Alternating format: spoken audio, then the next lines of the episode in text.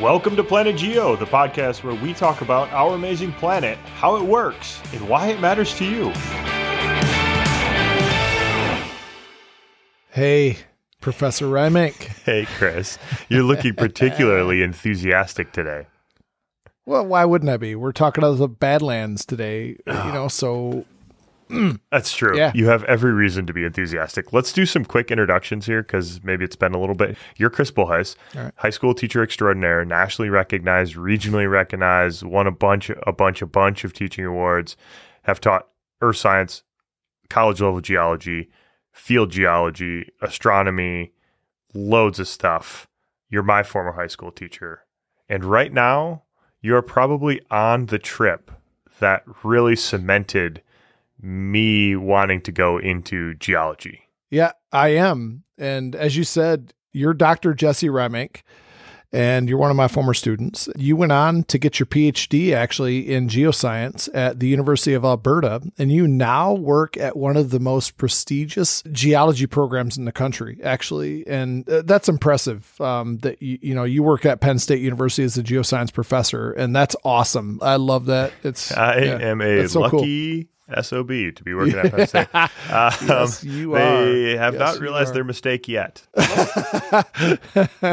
So you're That's on this trip. I- I want to I want to like sort of double click on this because we're releasing this at the time we're releasing it right now with meaning because you are on this trip right now, and this trip was really fundamental to me getting into geology and I think maybe even you getting into geology because your dad used to teach this trip back in the day when it was a little bit more biology focused, right? And you went along as a kid. And Yeah. Yeah, that had nothing to do though with me getting into geology. That had more to do with a a gifted professor that I had in college that just made our planet come to life. Description of earthquakes and, and volcanoes and the and, and tectonics and you know what makes this planet work. That was what really did it to me. And he was just so gifted, you know. And it's the power of that. and you were that professor for me at the high school level so i was really very lucky to have someone like you but this trip you're on it right now let me just paint a picture here you take i think 26 students now from michigan you get in a big yellow bus and you drive out to the western united states you hit all the big national parks in the sort of eastern part of the western united states so that's Grand Teton National Park, Yellowstone National Park, Glacier National Park, all of which we have covered in Planet Geo before and talked about the geoscience of those parks. So go listen to those. But we're going to talk about the Badlands today because this is a stop in in South Dakota on the way to what I'm going to call here the real mountains. But the Badlands are kind of like the warm up to the mountains, or they at least were for me on this trip because you're driving from Michigan across the prairies, you know, Nebraska, cornfields. Nothing Oh, against cornfields, but like it's pretty flat. There's a lot of them. And then you hit the Badland and it's like, oh, topography and rocks and fossils and like some actually interesting geology there as a sort of a warm up till you hit the real stuff in the Rockies. So we're releasing this while you're on this trip so that, you know, people who are listening can kind of kind of follow along a little bit, right? That's right. Yeah, you described it very well. And in terms of also my approach to this, first of all, I think geology as a field is so easy to sell because all you got to do is go out and see our planet, go see things. We live in an amazing world. That's what geology is for you and I. Is it just makes it come to life. It just it's just ah, it's awesome. Anyway, so yeah, we go to the Badlands. It's, it's day two, you know, and we get there around noon on day two, and it's their first exposure. And if you've never been to the Badlands, the way I think of it is, I'm this little tiny speck. I'm a, like an ant, okay, and I'm in a gigantic sandcastle, Oh and yeah, that's that- how the Badlands feels to me. You That know, is very apt, Chris. That's very apt right there. Yeah, it's like it's like beach. You know, you're at the beach and you're digging sand castles and making little sand pits, and you know all this stuff is going on, and it's kind of muddy, and it's that's a perfect description. Uh, so what we're talking about specifically here is Badlands National Park, which is in South Dakota. That's capital B, Badlands, the national park, the location. Badlands, lowercase b, is a geologic feature, actually, a landscape feature. And these are pretty common, or at least let's say they're not uncommon around the world. These things occur. Like most people probably live within driving distance of some badlands somewhere. And there's a few famous ones, some pinnacles in New Zealand, Kaohsiung, Taiwan. One of my favorites is called Toadstool Geologic Park in Nebraska, which is a great one. And then there's a big series in Alberta in Red Deer, near the Red Deer River, near where I lived in um, in Edmonton, Alberta. And Chris, I guess what does it take? Well, could you paint a quick, really quick picture of what Badlands look like, and then lead us into a discussion about what the key components we need to form Badlands are, what the key geologic features are. Yeah, the only problem with your lead into that is quick. I have a hard time doing that. okay, because I'm You're passionate about this shit. It's like this is so good. I love the Badlands. You said it, Badlands National Park in South Dakota. But you know, when we come back on our way back home out of the trip, we we don't travel through South Dakota. We travel through North Dakota, and we go to Theodore Roosevelt National Park in North Dakota.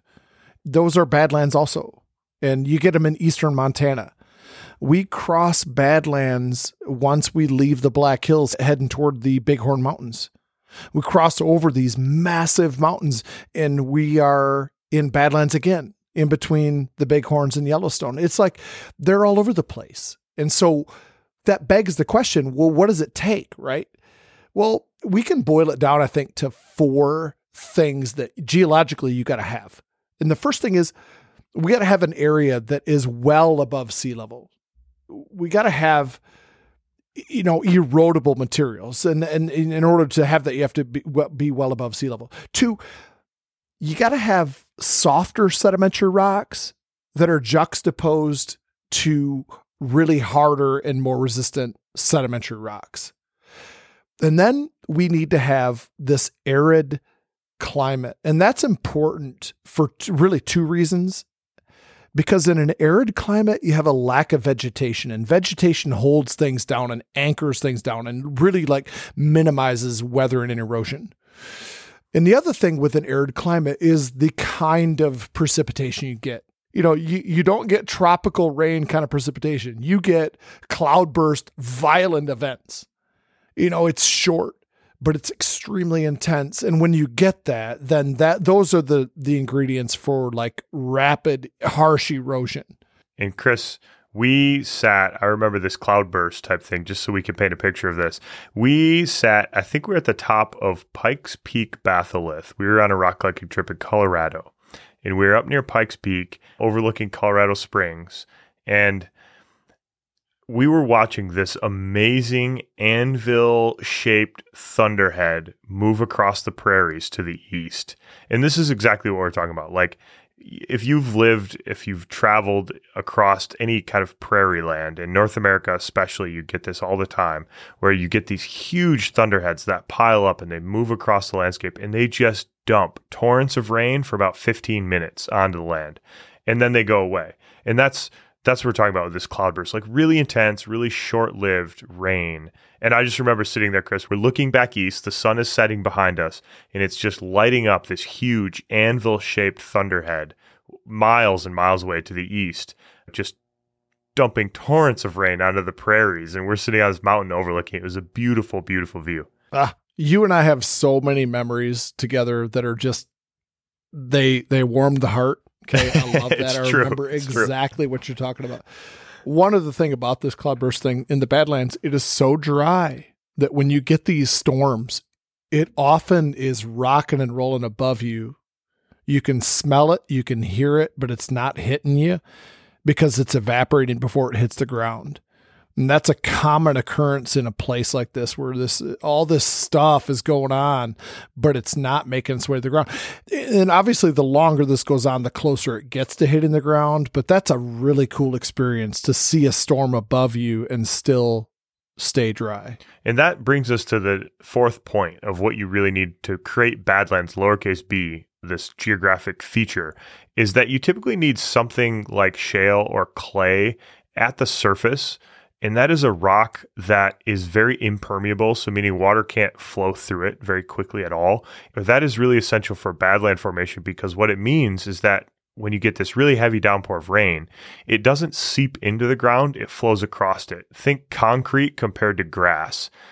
It'll flow across the surface. And when it flows across the surface, it starts to erode stuff physically, meaning taking grains and moving them downstream. Like you think of a gravel road that has those little rivulets that form in a heavy rain and it's washing material downstream as opposed to percolating through it. That's really important for forming badlands because badlands have some of the highest erosion rates out there in the world, meaning the most amount of sediment being removed per unit time out there.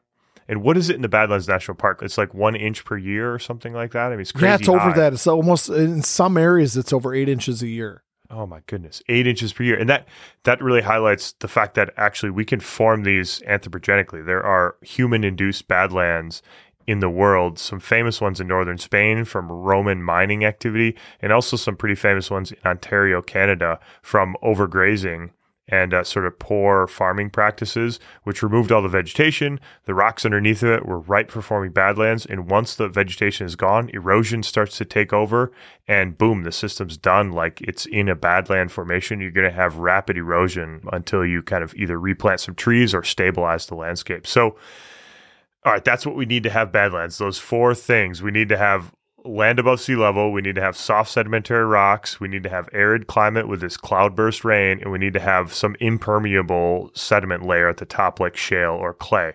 Chris, let's work through the geologic story of Badlands National Park, now capital B, Badlands National Park in South Dakota. Where do we start with these rocks?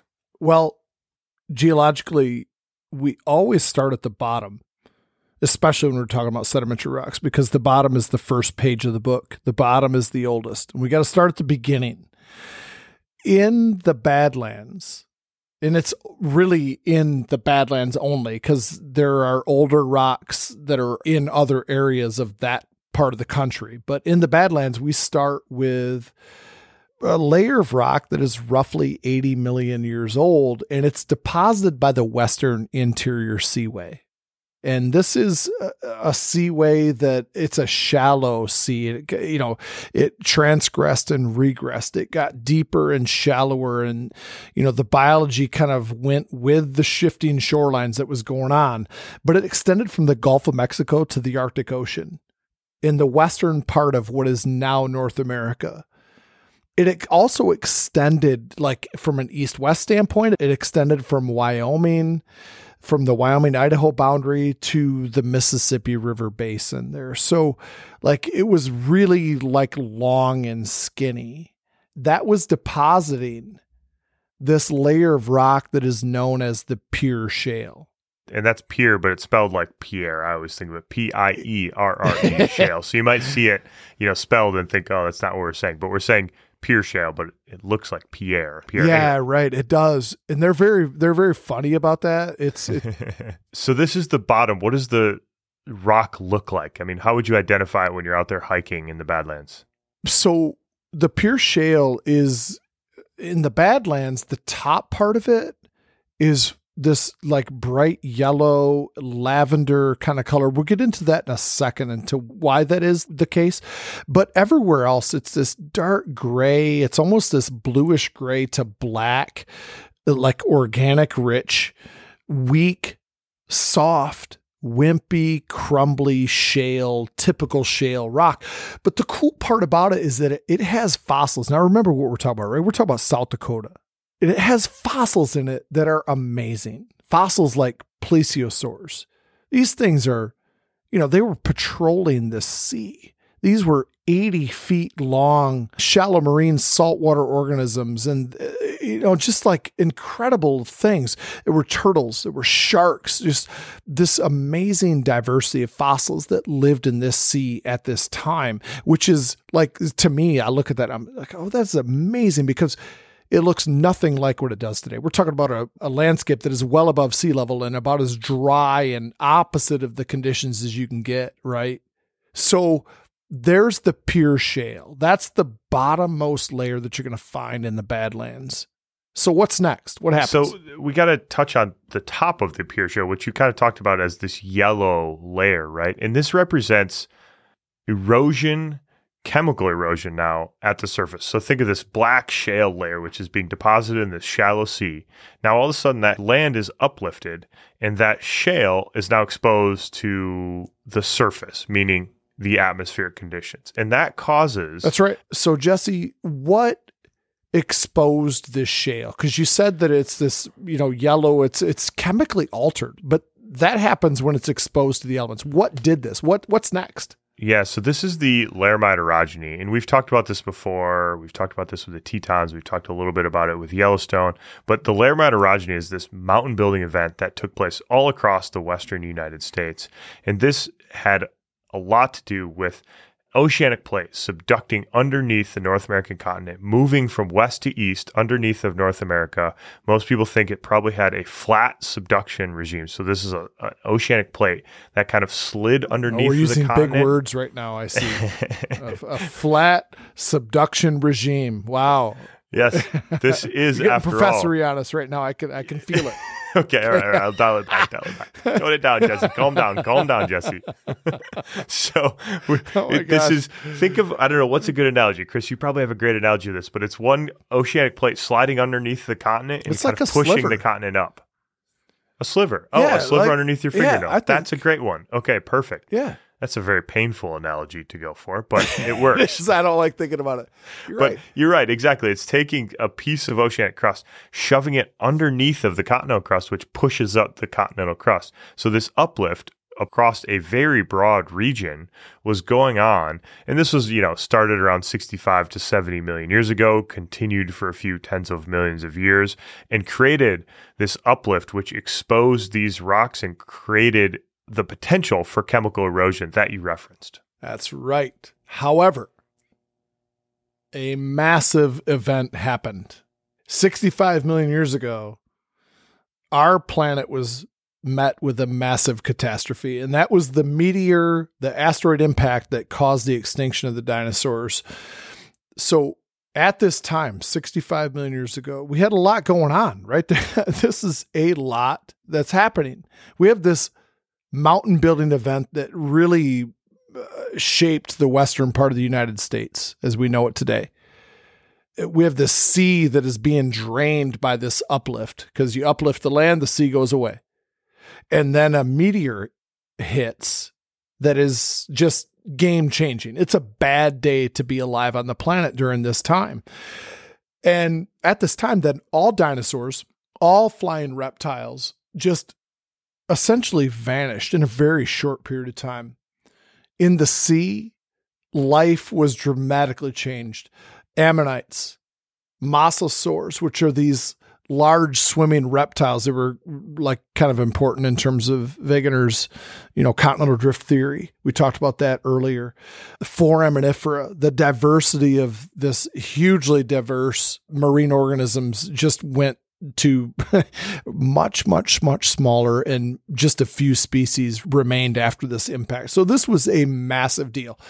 So the seaway, as this was going on, eventually entirely disappeared from the region, and an entirely new ecosystem gained traction. Yeah. And so this is a catastrophe for the dinosaurs and the mammals would consider it a great opportunity because the mammals have ended up taking over the niche, all the biological niches, right? And this was the expansion of the mammals. So back to the rock record here, how we see this massive catastrophic event represented in the rock record is first of all, there's a bunch of fossils in this entire region that represent this episode. Hold on, I'm going to interject here, Jesse. You're right. The Badlands are one of the most prolific fossil troves anywhere in the country. I mean, in the Badlands proper, the fossils you're going to find are mostly mammals, not dinosaurs. You have to go elsewhere to find the dinosaur fossils, but it is so incredibly rich in fossils. So sorry, I had to interject that. No, that that's absolutely true. And we're going to come back to that in a, just a minute or two. So the sediment, this Pierre shale, was exposed above sea level, exposed to the atmosphere, which induced chemical weathering, which turned this black rock into the yellow rock. And this is a really, really beautiful rock that you can see at the the base or the mid level of most of the cliffs that you can see.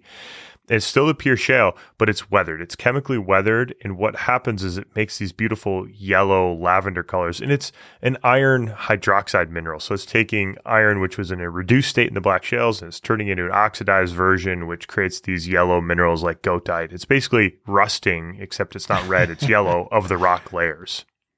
Look at you dropping weird mineral names like goethite. Yeah, you know, they're very fun Nobody ones, knows though. what I goethite is. Hey, I nobody know. knows what goethite is. I It's the well, yellow one. Hold on. It's the yellow one in these rocks. Of- it's great. of our many thousands of listeners, some of them probably know what goethite is, but Yeah, yeah. Don't disrespect people. People know what goethite I'm is. Chris. I'm, you know, I'm actually. I apologize. you're going to get some hate mail for that one.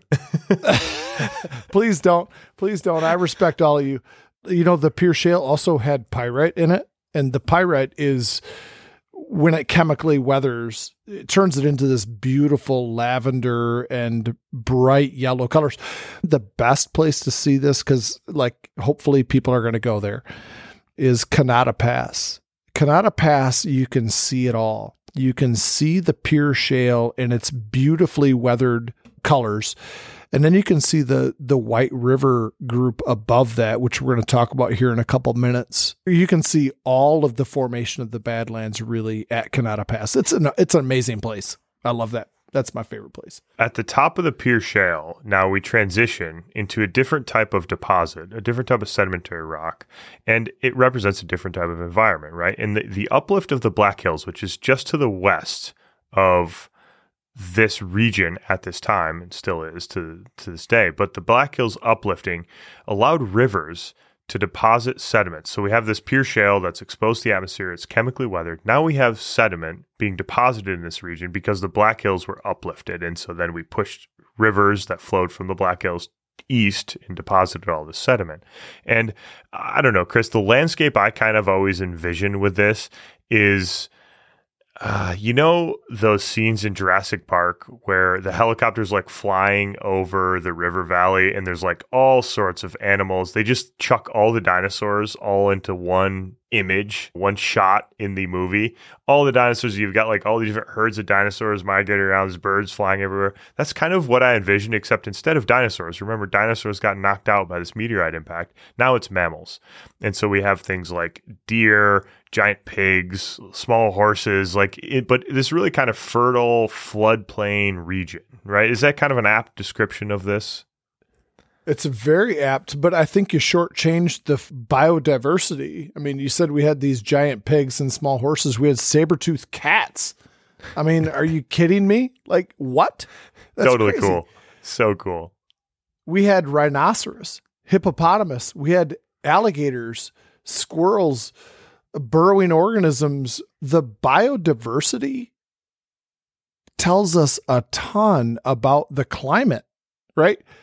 Like this was a warm tropical climate that existed during this time. And the biology let alone i mean we're, we haven't talked about fauna at all you know in terms of like the plant diversity that we had too that's preserved as pollen and spores in the sedimentary rocks also. Like this was a much much much warmer climate than what we have today and and wetter too. So, Chris, what are the names of the sedimentary units that represent this environment we're discussing right now? Yeah, I think that's important to talk about. So, you know, you said that we have the uplift of the Black Hills now that has begun due to the Laramide orogeny. And go back to our Black Hills episode a few weeks prior, which talks really in detail about how the Black Hills formed. But the Black Hills are integral to the formation of Badlands. So, about like 60 miles west of the Badlands. And when you- you're sitting at Conata Pass looking down on the Pierre Shale and all these other layers of rock that you can see, on a clear day, on a dry day, you can see the outline of the Black Hills. And it is so cool. so they're uplifting. I mean, the the extent of the uplift was in excess of 15,000 feet. So as they were uplifting, the granite that was exposed there with these rocks was getting shed off by these mountain streams. And they were flowing towards what is now the Badlands. And so, what did this look like at the time, right? We talked about this shallow sea that existed here. That's easy to envision. We'll now envision mountains rising to the west, streams coming off and slowing in what are now the Badlands. So that makes this a floodplain deposit. And so you have these rivers that are slowing down, depositing clay, silt, and sometimes even sand, which is higher energy. And they formed these layers that are called the Chadron and the Brule. The Chadron is right on top of the Pierre Shale, and the Brule is on top of the Chadron. They have slightly different characteristics. This is where rivers were slowing down and depositing sediment in a typical floodplain, which is also why, Jesse, why we have so many fossils here. So, Jesse, I want I'm going to defer to you on this. Why do fossils equate to a floodplain? Well, floodplains are very actually sort of fairly dynamic environments for biological diversity. There's just loads of animal life there, but they're also kind of traumatic environments too. You have floods in a floodplain, and floods can very easily come through and take out a bunch of animals and deposit them all in one spot. So you could have, you know, floods are really treacherous things that happen, right? And so it's easy to kill a, a, herd of stuff and dump all the bodies in one location, bury them under a bunch of sediment so it's anoxic and those bodies don't decompose quickly. Eventually that gets turned to rock. And that's one way to form a lot of fossils in a floodplain region. But Chris, you talked about this, and this is a, a rock feature that we often see is what's called paleosols, and that's just paleosol, ancient soil. And you you touched on this that in this floodplain region you have a bunch of stuff deposited, but in a floodplain you also have soil exposed at the surface and rock exposed to again atmospheric chemical weathering, which creates an ancient soil environment. And there are loads of these preserved, along with lots of other classic geological features, which maybe we can go through those really quickly, Chris. Like, what are some other classic features that we see? Well, first of all, I just want to talk about the paleosols. I envision a rhinoceros walking up to the river, dipping his head down to to get a little sip of water, and then just getting demolished by this flood that comes ripping down the, you know the valley, and you know just kills the rhinoceros and and buries the rhinoceros because that's usually how fossils are preserved is they need yeah, to be killed yeah. and buried in well let me let, so let me say that, something about that. I mean uh, i remember see the fossils are everywhere. We didn't really you know harp on this point but we need to harp on this point because fossils are everywhere in the badlands. We, i remember walking along in on a hike with you uh, you know as part of the class and you just see pig fossils laying there right next to you. You're walking along jawbones all over the place. Yeah, yeah, everywhere, and they're just all over the place. It's really just an unbelievable place. If you just go for anything more, well, just go for a mile hike anywhere, and you're basically always going to see a fossil,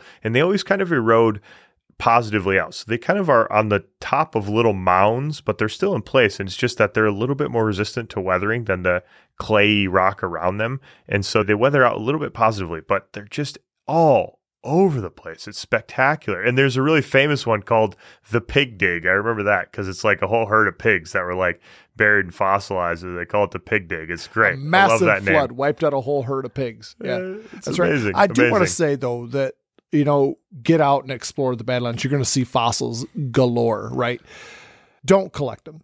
Oh, absolutely like, not. No, no, no. You no, never, never, you don't do that. It's it's so tempting, but one, it's wrong, like really wrong, and don't do that.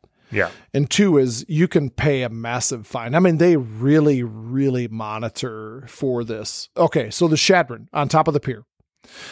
The Chadron is like this shaly, sandy mixture. The sand that's in the shale allows water to percolate more. And so the weathering is different there. On top of the Chadron is the Brule. And the Brule has very little sand in it actually and more clay, which makes it shed water like a roof. And so this is the stuff that tends to form the peaks. And the chadron below it forms like these hummocky, like swell and swale kind of thing. But here's what happens when the Brule falls on top of the chadron, it forms a toadstool or a mushroom rock okay where you get this the brule which is much tougher and more resistant doesn't allow water to percolate through it sits on lands like a thud on top of the chadron then it forms this like really narrow pedestal. It forms really cool formations. You alluded to it because it's one of your favorite in Nebraska, I think, right? Toadstool yeah, yeah, Badlands. that's right. That's right. And there's several other features. The most interesting, I think, is clastic dikes. So we've talked about fossils, we've talked about paleosols, we've talked about mushroom rocks. Clastic dikes are this really interesting phenomenon. We often think in geology of dikes as being igneous rocks. So think of a igneous rock intrudes across the sedimentary layer, so it pumps a bunch of magma through a sediment. It forms a vein, basically, of magma, which we call a dike if it's big enough. That crystallizes and sits there, and, and then we have this igneous rock cross-cutting a sedimentary rock. Now, clastic dikes are sedimentary rocks cross-cutting other sedimentary rocks, and there's two different ways that they can form. Both of them are realistic. One is if you have a water packed sediment sitting down underneath of That's a other funny sediment. way of putting it, by the way. What's I that? going to say both of these are realistic. Yeah. And well, here I go. Here like, I go. It's Now, just funny. Sit down, I- shut up, and listen to appreciate me. Chris. I'm going to lecture to you. and I don't want to hear any interruptions out of you either. Uh, you, you- I love interrupting you, and you hate it when I interrupt you. Like I, Well, here's the thing I have a relatively simple mind that, no, you do not. That is a bold faced lie right there. okay, well, if Oh I get God. distracted, it's very hard for me to recover to what I was thinking about beforehand. So I don't You like have a one-track mind. That is not a simple mind. Okay, is- Well, those are two I- different things. I have a very one track mind. so where was I? Anyways, I was on to something really important. I had something important to say, and you distracted me from it. Uh, well, sorry, I Well, fell asleep, so I anyways, can't help you. We're talking about what no, are we talking go about? on, The on. Badlands. You were on a roll. Wait, wh- I don't actually. I honestly don't remember. What was I talking about? Oh my gosh. I don't know, Jesse, because I was thinking about how rambly you were getting. Yeah, I am pretty rambly. Interrupt him. Pa- paleosols or something. Oh, clastic dikes. That's it. Oh, clastic dikes. Oh, classic yeah. dikes. Okay. oh yeah. dikes. How they're ways. they're both reasonable. That's where They're both reasonable. They're both reasonable. They're both reasonable things to see. Yeah. So clastic dikes. These are sedimentary rocks cross-cutting other sedimentary rocks. Two ways to form them. One way to have a water-rich sediment that's buried under other sediments. So think of something that's packed full of water, really kind of a squishy. Think of a waterbed, really. If you pack enough stuff, layer up enough stuff on top of a waterbed, eventually that water layer is going to rupture and it's going to squirt water up, right? The pressure releases upward. And basically, if you have a sediment filled with water down deep and you layer on top stuff, that pressure's going to build up. You layer more on, pressure's going to build up. Eventually, that'll break the seal and the sediment and water will flow up into a crack. And you can kind of get that. It's this, this sort of diking type of thing. This number two, if you have a sediment layer sitting there, a bunch of sedimentary rocks, if you pull them apart with some extensional force. They create cracks and joints in the rock. And then if wind or sand blows into those cracks, it'll fill up the cracks with sand or wind or other sediment. And those will form eventually sedimentary rock that is cross cutting other ones. So there's this sort of bottom up or top down formation for clastic dikes. And there's some great examples in the Badlands because the clastic dikes weather out positively, Chris. And so I remember these hikes where you can kind of see you, there's this little cliff or ridge running along and then you get to the end of the ridge and you look at it and it's a clastic dike the ridge is there because there's a different rock type that's more resistant that you were walking along the whole way and you only see it when you see the end of it Do you remember what color they are? are they are they like a bluish or or sort of grayish is that what the green i don't know something lo- along those green. lines They're more green. green. okay all right okay Yeah, like Yeah. a greenish gray. Um, yeah, I think so. I remember your group actually. Um, we go on this little hike. It's like our first introductory. It's not. I, I can't even call it a hike. It's like a walk. yeah Um, it's pretty it's tame maybe a mile. And It is really tame, but it's kind of cool because you know we're walking through the Brule formation, which sits on top of the Chadron, so it's got more resistant nature anyway. And then this is where the clastic dikes are, which you said are more resistant, so they form the peaks and pinnacles. and So it's it's a pretty spectacular, like geologically differentially weathered feature totally cool and we get there to the end of it. I'm like, all right, what what have you guys seen? And you guys are like, uh, I don't know. What, what, what did we see, Mr. Boyce? Then I, I was pissed. I'm like, son of a bitch.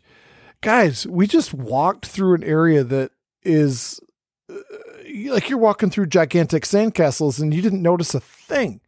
So I called you guys accidental tourists, and I think I berated you a little bit. Did I? Is that right? I think so. I think so. You, you you gave us a pretty good speech, if I remember correctly, and I'm sure you've given that speech to many groups before and after ours. It seemed no, well it was practiced. just yours. You guys were the worst.